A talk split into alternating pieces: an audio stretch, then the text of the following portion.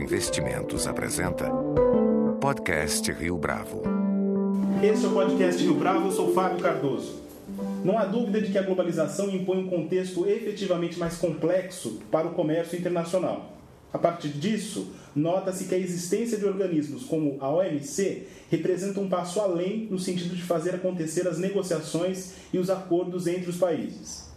E a nossa convidada de hoje no podcast Rio Bravo é especialista nesse assunto.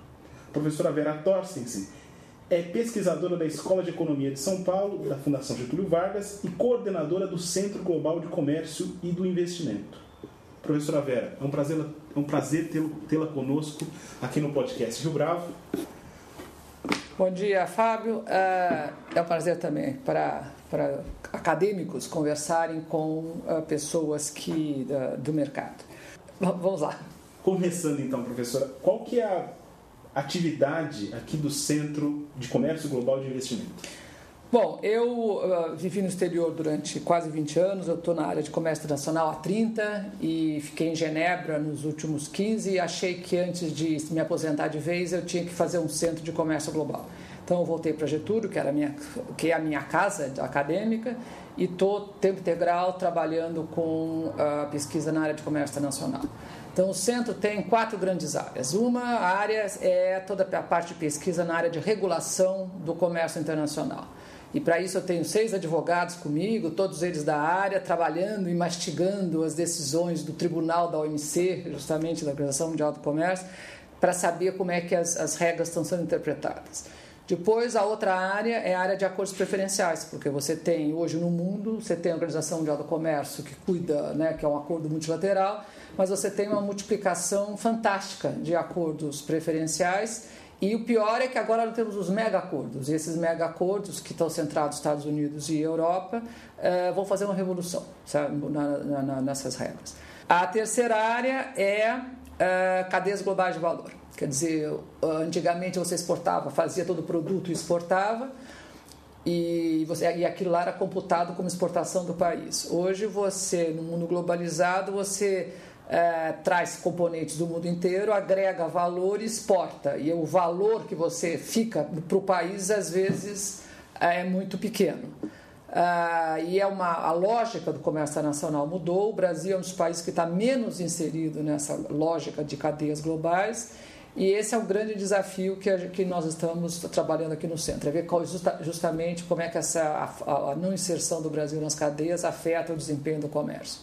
E a última área é de câmbio, que é uma área eh, a histórica, né, que eu apanhei muito da, da mídia, de, de, dos economistas, dizendo que câmbio é uma variável endógena e que se acerta, só que uh, câmbios desvalorizados uh, é, uma, são, são viola, é uma violação das regras da OMC, se for persistente e significativo.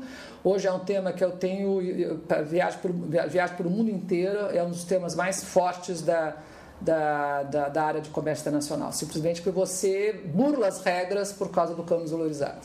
E só para acabar esse assunto, deixar os seus clientes da Rio Braga animadíssimos, uh, hoje uh, nós temos evidências de vários anos que o, que o dólar está desvalorizado, que a Alemanha, o euro alemão, Claro, não é uma moeda, a moeda nominal é única, a moeda de cada país é diferente, o poder de, de, de compra dessa moeda, e a, todos os países nórdicos estão super desvalorizados. E quem tem moeda desvalorizada por muito tempo simplesmente uh, rouba as regras do comércio nacional, bypassa essas regras. E esse é o grande tema. Não tem nada a ver com o Brasil, as mazelas do Brasil, não é um problema só do Brasil todos os ricos estão desvalorizados e todos os pobres estão sobrevalorizados. Então, isso aí é um problema muito mais sério.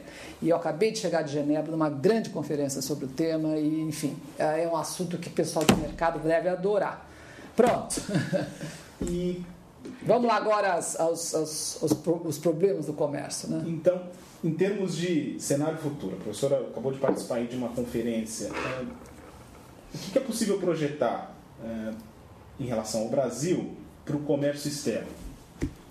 Olha, o Brasil vive hoje um momento delicadíssimo. Primeiro, porque não tem política de comércio externo. Tá? Uh, vamos falar sobre isso, uh, é importante dizer. Quer dizer, transformar a política de comércio externo numa política de, eh, de política externa e ideologizaram a política, o que eu acho que é um grande erro.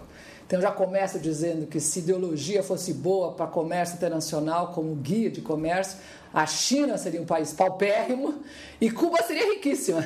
Na hora que misturou ideologia com o comércio internacional, tá aí. O Brasil está se afundando, provavelmente vai ter uh, um, um, superávit pífio na, no comércio internacional. Então é um momento excelente para se discutir política de comércio externo. Tá?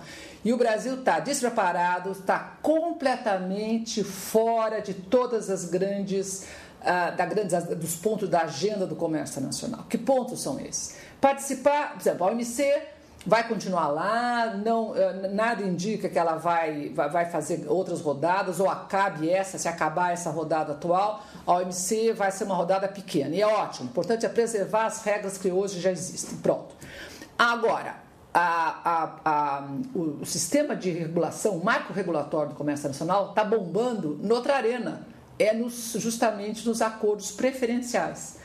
Enquanto é acordo preferencial, país pequeno com grande, o pequeno acaba aceitando as regras do grande. O que, que acontece hoje é que, ah, como a OMC ficou dominada pelos BRICS, é verdade, literalmente isso, né?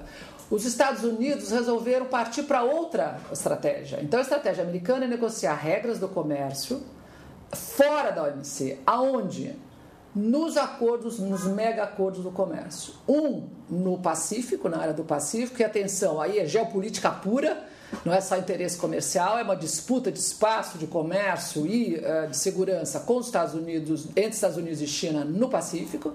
Então, o acordo TPP é um acordo, Transpacífico Partnership, é um acordo que vai inovar no, nas regras do comércio, mas como tem Vietnã, quer dizer, de alguma forma dá um outro, uh, um outro, outro quadro, uh, enquadramento para as regras, mas aonde eu estou realmente debruçada é no que vem no, trans, no, trans, no transatlântico, no TTIP, que é o acordo, então, entre os grandes. Então eu, eu brinco que eu fiquei 20 anos da minha vida na OMC, vendo os Estados Unidos e a União Europeia brigarem. Pronto, na hora agora que eles vão ter que se acertar, eles certamente vão dar um pulo gigantesco em termos de regulação de comércio. E aí o Brasil está totalmente fora totalmente fora, de dar palpite, de fazer, participar dessas regras, etc.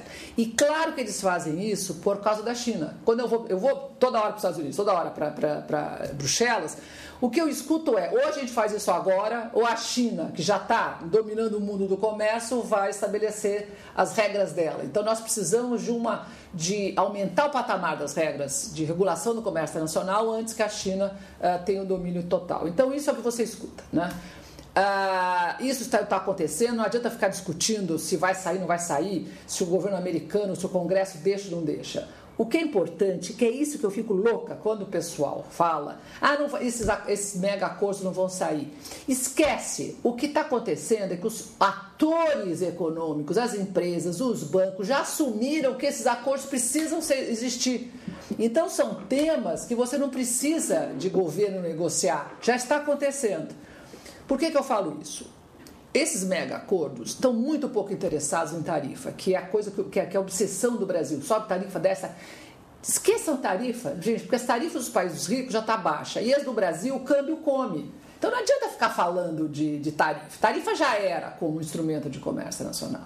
O que os mega acordos estão fazendo é lançarem as bases de negociação dos temas que não tem na OMC que é de investimento, de concorrência, de toda a parte de clima, de energia. Hoje você não exporta mais nada se você não traçar a vida da sua camisa, por exemplo, se o algodão não foi colhido por uma, por uma criancinha, se, a, se a, a, a linha, a cor que você está usando na sua camisa não tiver algum complemento químico.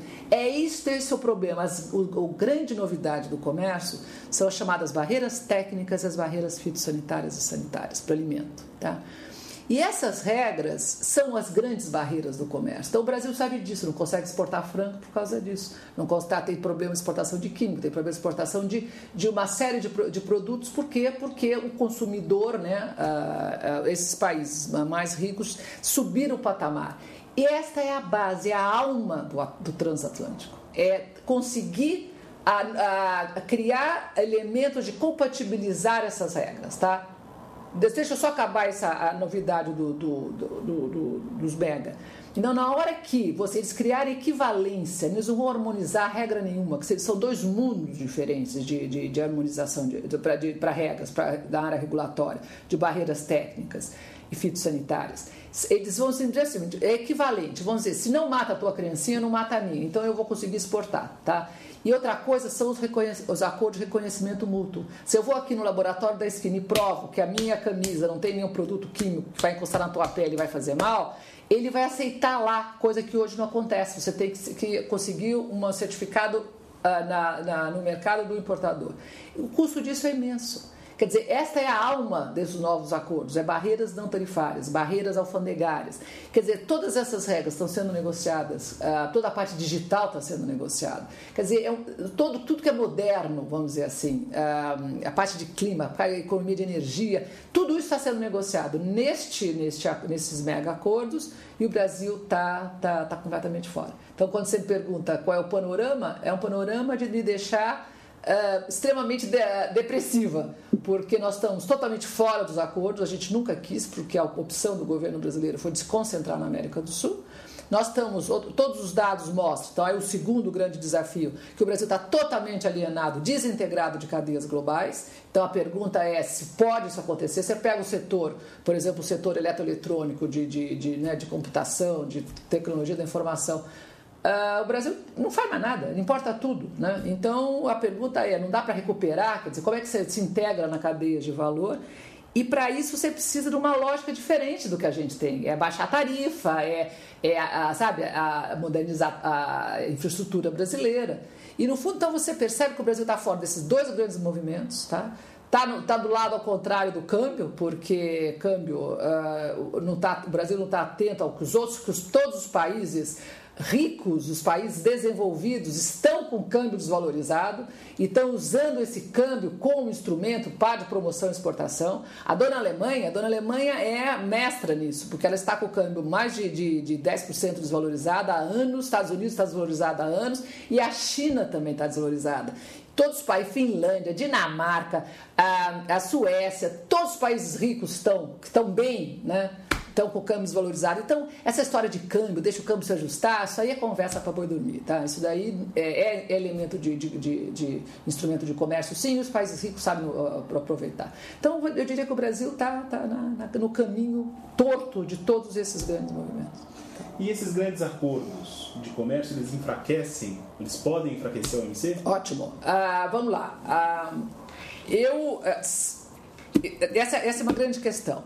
A OMC conseguiu uma mágica, tá? Você sem, sem regra de comércio, você faz guerra comercial, tá? E antigamente, guerra econômica levava a guerra, guerra mesmo, né? De canhão e de, de tanque. Então, você ter uh, regras para o comércio internacional, uh, isso aí é fundamental, né?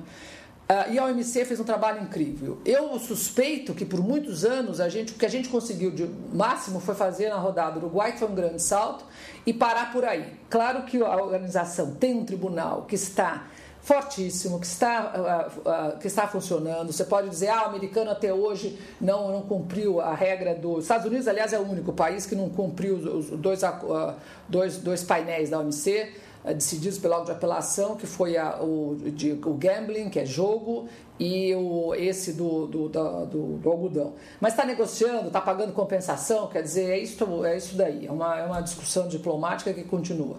Ah, o problema é que tem regra e, de alguma forma, o comércio básico, as regras básicas de comércio estão estabelecidas. Então, a OMC conseguiu agora um, um, um, acordo novo de facilitação de comércio. A Índia está tentando arrancar mais alguma coisa, mas eu sou otimista. Eu acho que a partir desse, do, do até o final do ano, então na OMC, o que vai acontecer na OMC? Os países têm que acordar numa agenda que seja mínima para fechar a rodada de Doha, encerra, vamos para outro, outro, outro capítulo. E é fundamental que isso aconteça, para a OMC começar a discutir e aí sim voltar à centralidade do comércio nacional. Os mega acordos estão tirando a centralidade da OMC do comércio nacional ela já não faz regras modernas, ela já não está mexendo com, uma, com, problema, com problemas, como te falei, de, de TBT, de SPS, quer dizer. É...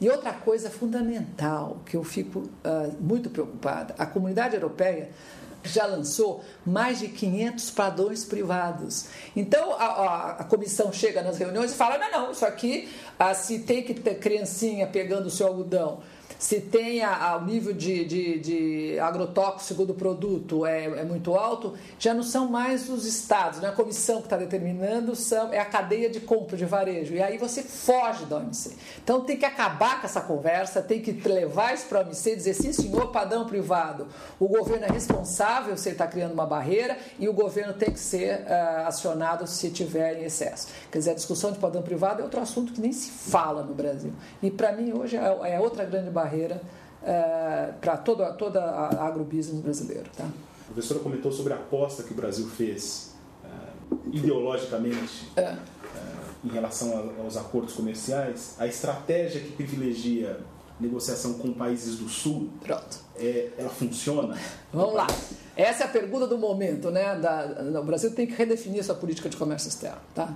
É no meu ponto de vista. E aí, o que, que acontece? O Brasil fez, fez duas opções nos governos passados. Privilegiou, na época do, do governo Fernando Henrique, o Brasil uh, uh, trabalhava na OMC, loucamente, para rodada, para ter uma nova rodada, etc e depois uh, trabalhava tanto no, na, no, no, Acordo das Américas como Mercosul União Europeia. Era várias plataformas. Eu achei que hoje, eu sou uma pessoa velha para dizer, foi um erro não ter feito isso, porque comércio, a regulação de comércio vai devagarinho, entende? Era a história de jogar Estados Unidos contra a Europa. Quer dizer, hoje o Brasil. Bom, aí começou o governo Lula e, que eu, e a opção foi nem pensar, né? Estados Unidos é o demônio e vamos pensar na área sul-sul. E a opção até agora foram quatro, oito anos de governo Lula, quatro anos de governo Dilma. São, são, são, a opção foi só América do Sul e Sul-Sul, África, etc. E aí está o resultado que está. Países do mesmo nível, com o mesmo nível de renda, produzem quase as mesmas coisas. Então, você conseguir uh, que o comércio cresça é muito difícil, ainda mais com a, o, com a infraestrutura do jeito que, que, o Brasil tem. Quer dizer, hoje o custo de infraestrutura em qualquer exportação chega a 20%, 30%. É uma coisa absolutamente inaceitável, né? Bom, resultado, ficou batendo no sul-sul. Eu sou a favor de, de faça acordo com qualquer um, mas faça com o rico e com o pobre. Não adianta você casar com, só com o pobre, tem que casar com o rico e com o pobre, porque aí você tem aberturas, espaços para crescer. E hoje, como o problema do Brasil é competitividade, você só consegue competitividade com tecnologia mais elaborada, e não é país sul-sul que vai te dar essa tecnologia.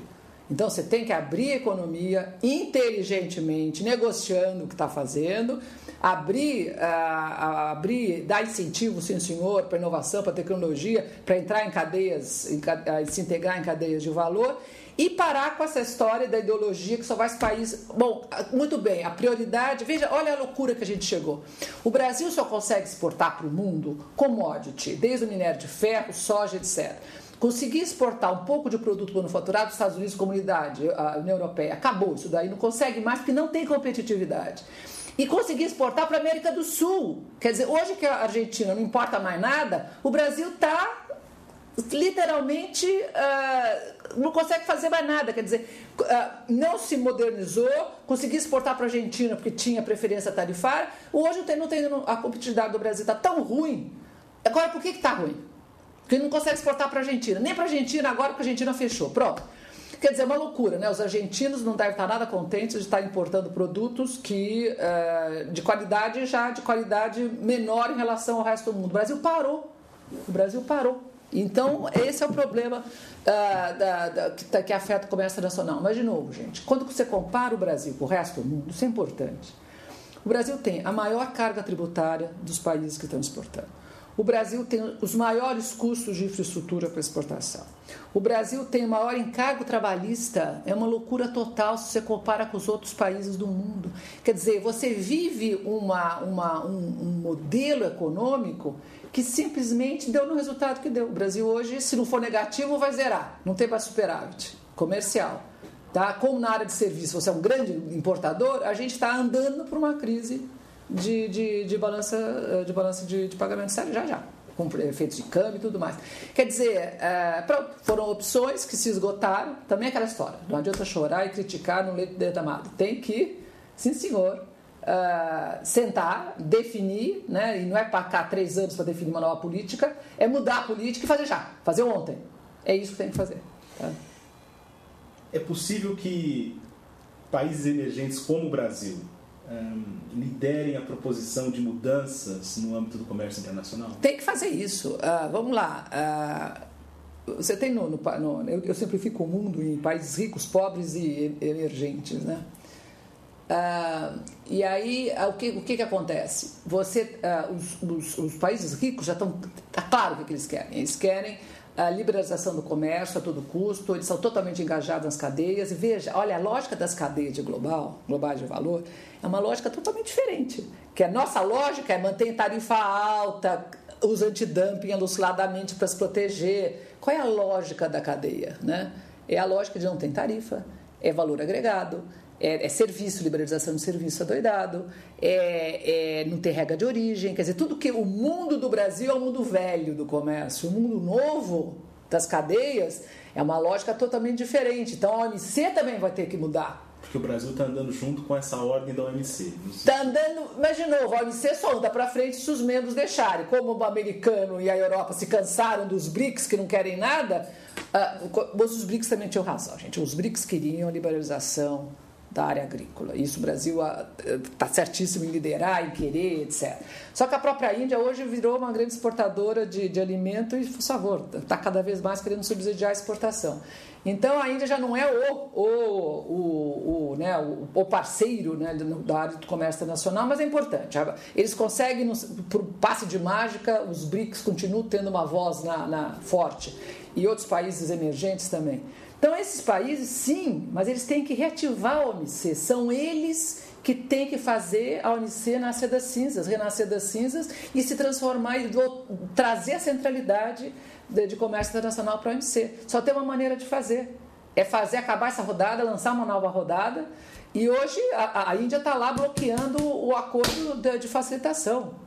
Pronto, quer dizer. Uh, então, de novo, emergente, se continuar obstruindo, não vai fazer nada. O que eu acho que tem que, ao contrário, tem que entrar em todos os acordos e dar, dar, dar, né, trabalhar nesses acordos novos. A China, hoje, é o principal parceiro comercial do Brasil, né, pensando nesse cenário contemporâneo. É, esse tipo de aliança, ele pode ser ruim para o Brasil a longo prazo? Vamos lá. A OMC, ela, ela observa essa dependência Claro, vamos lá. A China, em 10 anos, se transformou do, da o décimo lugar, foi para o primeiro de comércio internacional. Então, como eu digo, ideologia não trabalhou. Ali é capitalismo puro e muito esperto, né? Porque como é que a China se transformou num grande monstro do comércio internacional? dando incentivos, desvalorizando o câmbio brutalmente, as multinacionais, atraiu todas as multinacionais para ficarem em zonas fechadas, que tinham que exportar 100%, não deixava entrar no mercado chinês. Pronto, deu no que deu e tem hoje reservas de 4 trilhões de dólares. Com, com esse dinheiro, ela foi ao, ao mercado.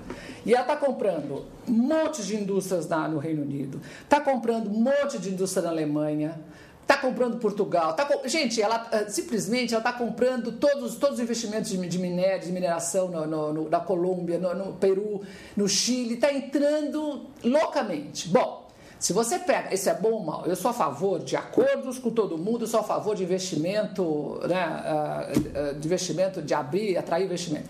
Mas tudo debaixo de regras, tá? O que eu vejo, e eu consigo, e converso com muita gente, o que, que a China está fazendo na África, não é um bom modelo. Tá? Então, acho que o Brasil tem que prestar atenção para que o investimento chinês, primeiro, uh, não seja, uh, por exemplo, comprar terras, etc., para exportar alimento para os chineses ou para as vaquinhas chinesas. Tá? Que não seja espolhativo de depredador, etc. Isso precisa de regra, precisa de controle. O que eu vi, filmes dos investimentos chineses na África, eu não gostei nem um pouco. Espero que. É esse o meu problema hoje da ideologização do comércio externo. Tudo que vem dos Estados Unidos é do demônio. Tudo que vem da China é dos anjos. Entende? Então, calma calma lá, vamos ordem na casa, né? É importante ter investimento, mas é importante que, por que, que não se consegue, com tanto investimento que a China quer fazer no Brasil, por que, que não se consegue exportar produtos de maior valor agregado? Isso é negociação. Por que, que o chinês só compra a soja para vaquinha chinesa? Por que, que ele não quer comprar produtos mais na, na, na cadeia de valor que o Brasil é competitivo, que é alimentar? Veja na área de soja, por que ele importa, deixa importar óleo de soja do Brasil? A gente importa soja exporta soja bruta. Quer dizer, isso é negociação. Pronto. Então, uh, eu não, não acho que nem, não existem demônios de um lado, cada um defende seu interesse. Agora, o Brasil é grande o suficiente para sentar e falar grosso. Né? do lado da China e do lado dos Estados Unidos. O que eu sinto é um se atirar aos braços né, da China, que continua ainda eh, violando as regras da OMC. Ela continua com o câmbio desvalorizadíssimo há anos e ninguém consegue fazer subir. Com isso, todos os antidumpings que o governo brasileiro adora colocar antidumping contra a China, né? Só que para mim são todos eles fictícios, porque na hora que se põe o antidumping, a China com o câmbio come o antidumping também. Então veja, câmbio desvalorizado chinês come a tarifa que o Brasil impõe, tarifa, o imposto de importação, e come o antidumping. Então não adianta ficar defendendo o Brasil, o governo dizer com todo orgulho que aplicou nos últimos anos maior quantidade de antidumping, é uma tarifa extra que se aplica. Né? Então pronto. Essas discussões relacionadas ao comércio internacional, é, elas alcançam a, a, agenda dos partidos que postulam a presidência por da República? Por favor, por favor, por favor, vamos lá. Uh, Vamos lá, você tem, uh, você tem um diagnóstico, você tem um momento de eleição agora, você tem um diagnóstico. Comércio uh, externo do Brasil está doente. A indústria, a gente não falou isso, a indústria está doente. Qual é o modelo que você quer? Acabar com a indústria do Brasil e transformar o Brasil num exportador de commodities, de minério, de soja? Porque é isso que a gente exporta para a China? Sorry, é isso? Bom, você pode até dizer que pode uh, construir esse modelo. Eu tenho cá minhas dúvidas, porque quem está na economia sabe muito bem que os melhores salários são na indústria, a parte de serviço do Brasil, gente, o serviço, o Brasil emprega serviço sim, na lanchonete, no cabeleireiro da esquina, que não é tradable, né? Então não tem, cobra. Gente, é, eu viajo pelo mundo inteiro.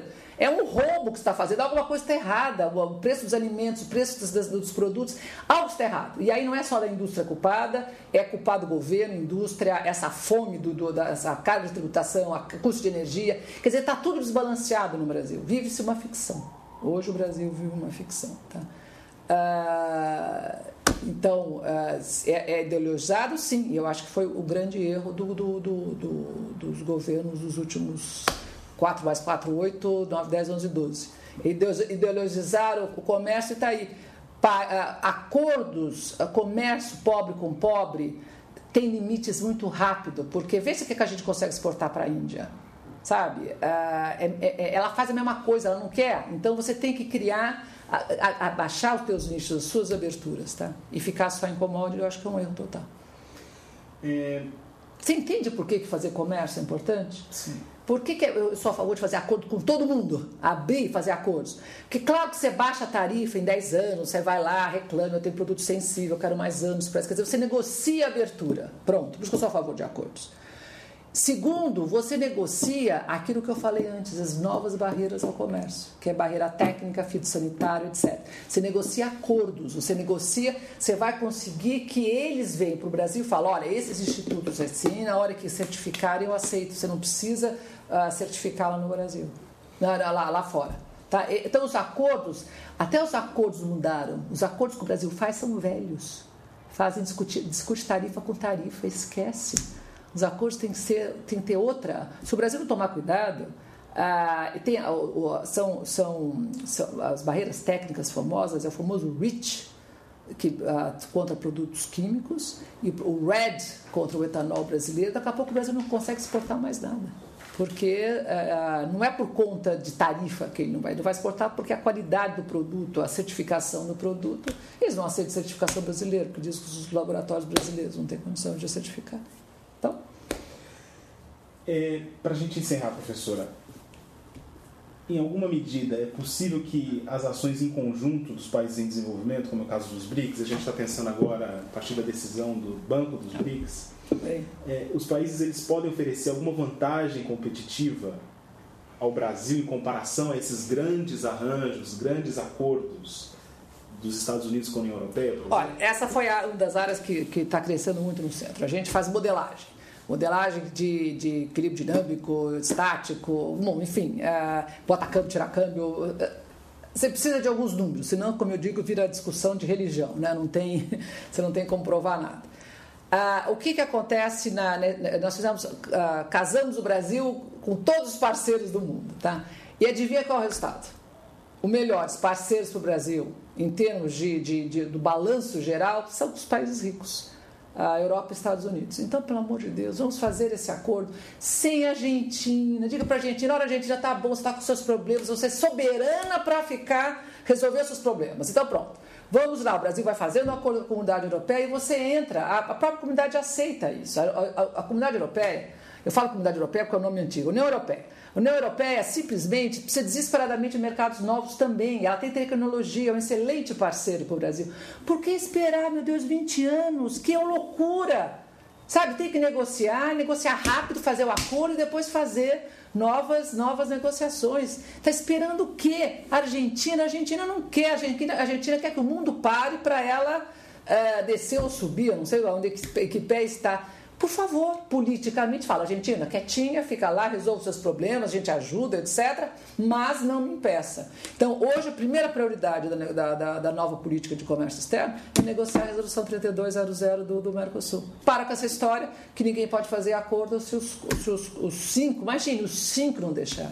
Quer dizer, hoje a preocupação é Venezuela, sabe? É e o problema é que o Brasil está sendo uh, puxado, está uh, tá literalmente, em vez de ajudar e, e usar o peso do Brasil para levantar esses países e crescer, torná-los democráticos e inseridos na economia internacional, ao contrário. Esses países estão puxando o Brasil para baixo. Tá? Esse aí é o quadro atual. Professora Vera Torstensen, muito obrigado pela participação no podcast Rio Bravo.